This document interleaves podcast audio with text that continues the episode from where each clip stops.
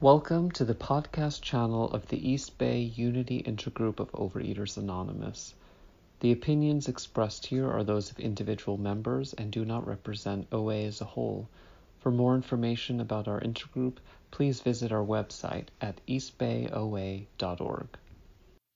I am so grateful to be here tonight. Um, I quickly grabbed my um, Voices of Recovery I'm just going to read what it says today just to give me a little bit of inspiration or sub- sustenance for my share. Um, so, January 28th.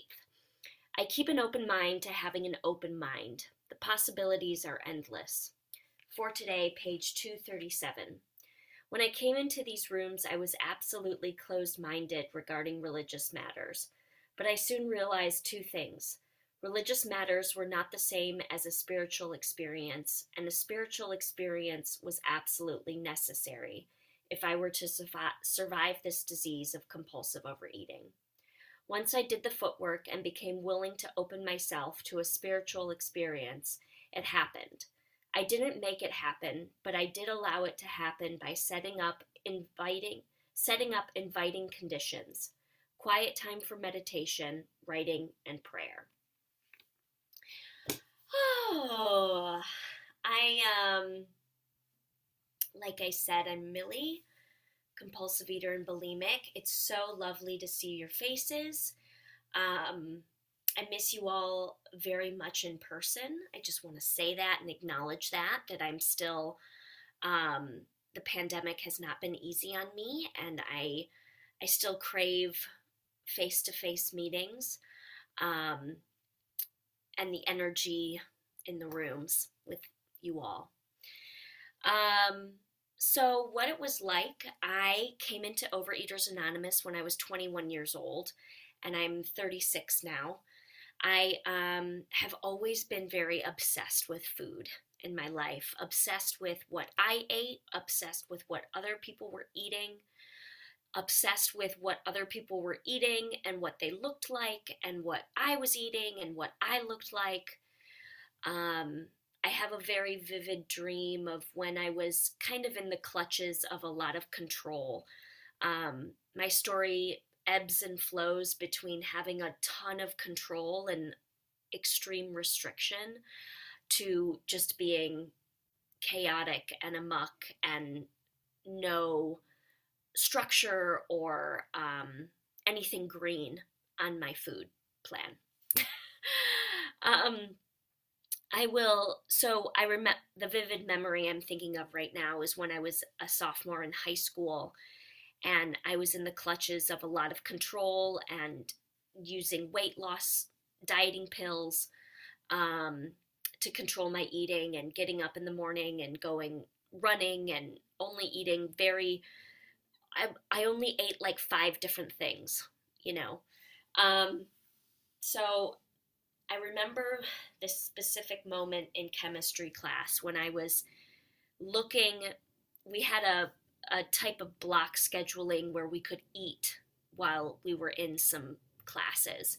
And I remember the girl next to me, she was um, she was eating her lunch was looked so much different from mine. It actually looked looked larger than what I had for lunch because what I was eating was like yogurt and carrots. Um, but my this friend, this friend in chemistry class, her lunch was bigger, but she was a smaller size, had a smaller sized body. And I just like I couldn't comprehend that. I was like, what is this about? Like, how is it that people, you know, people can eat whatever they want and have thin bodies and I just was I was just obsessed with figuring it out the magic solution to how I could eat whatever I want and have a very thin body. I was always obsessed with thinness.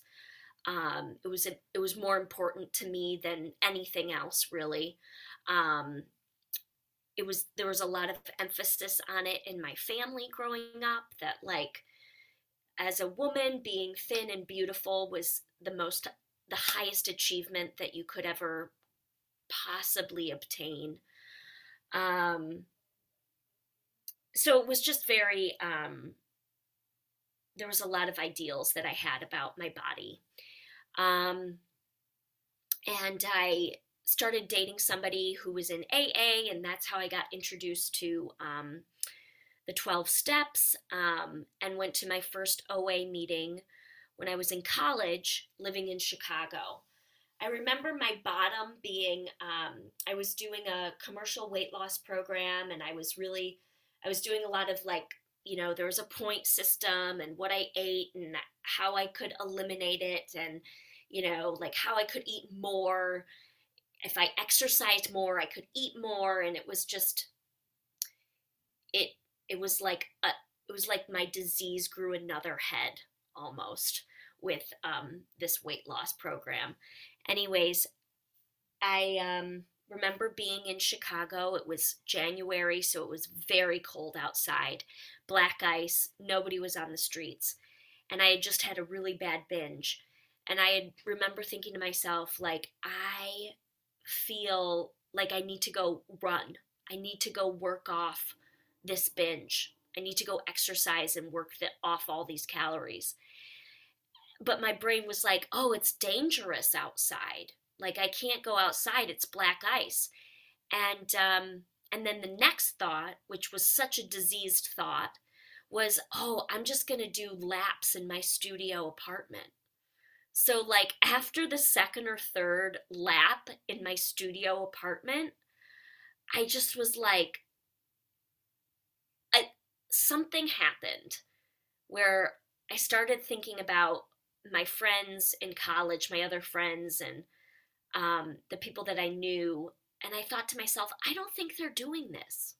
Like, I don't think that this is a thing that people do on a that are like emotionally sound, you know, like solid, normal people. I don't think are creating this circus in their head and essentially I, I felt like I literally was an, a hamster on a hamster wheel, like just running laps in my studio apartment. That was kind of my last moment, I think, I remember before coming to program, which was just kind of a, a big epiphany for me. Um, going to my first meeting was very, I just will remember it for the rest of my life. I walked into the rooms and everybody was so healthy loving, warm, big smiles. Um, just like it was an all women's meeting and they were just like really beautiful. You know, they were just like their radiance shined from the inside out. And that's what that's the best way I can kind of describe it is they just they definitely had something that I wanted, and I didn't even know what they had yet. But like their presence was so alluring and attractive. Um, and so I just kept coming back. Like I was like, wow, whatever you guys, whatever you're smoking here, it looks like it's working for you guys. Um, and they told me that I was the most important person in the room. And um, that was weird like having people that look like celebrities look at me like and I'm important, you know? Um, people that look like they have their lives together. You know, they're not they weren't binging and running circles in their studio apartment. You know, they had families and careers and that was just bonkers to me as a 21 year old in college with a crazy eating disorder. Um, so I got a sponsor. I started working the steps. Um, it took me about three years to get abstinent. Um, I, I, in between that time, I came to San Francisco. I moved to San Francisco, and that's when I got my sponsor in San Francisco, um, and got abstinent. I, um, I feel that my abstinence the challenge that I had in the beginning with trying to find abstinence was trying to define it for myself. I felt like I was trying to tackle too much at once um, in the beginning, and that wasn't very helpful. um, I so I remember a moment when my sponsor at the time was like, you know, you should really just make your abstinence something you can manageably do day after day. You know, don't make it too hard. And um, that was kind of a new concept. I really thought abstinence needed to be hard. I really thought that like I needed to like, you know, five remaining. Thanks. Thank you. I had to crack the whip and like be restrictive and you know, be boot campy about it. Um and I didn't. So I I first started with just, you know, my abstinence was not binging and purging, not using any laxatives. Then from there, it just grew into okay, I'm not going to weigh myself every day. Okay, I want to make sure I've got a fruit and vegetable on my plate at every meal. Um, okay, I'm I'm work now. The steps are part of my abstinence. Um, so it just sort of morphed into a larger um, thing. You know, it, it evolved and it ebbs, you know, it changes from time to time, which I think is healthy because we, you know, like I just had a baby, I was pregnant, postpartum, breastfeeding, my abstinence needed to change. You know, my food plan needed to change. Um, so I appreciate that um, ability to do that in this program. Um, super appreciate, you know, my sponsor right now. Right, I guess today, what I say, I'll say is I work with a sponsor. I um, send her like an inventory and my food every morning. Um, I say I commit what I'm to eat. I email her if there's any changes, which there pre- pretty much always is a change. Um, and I having that accountability right now in these times has been so grounding.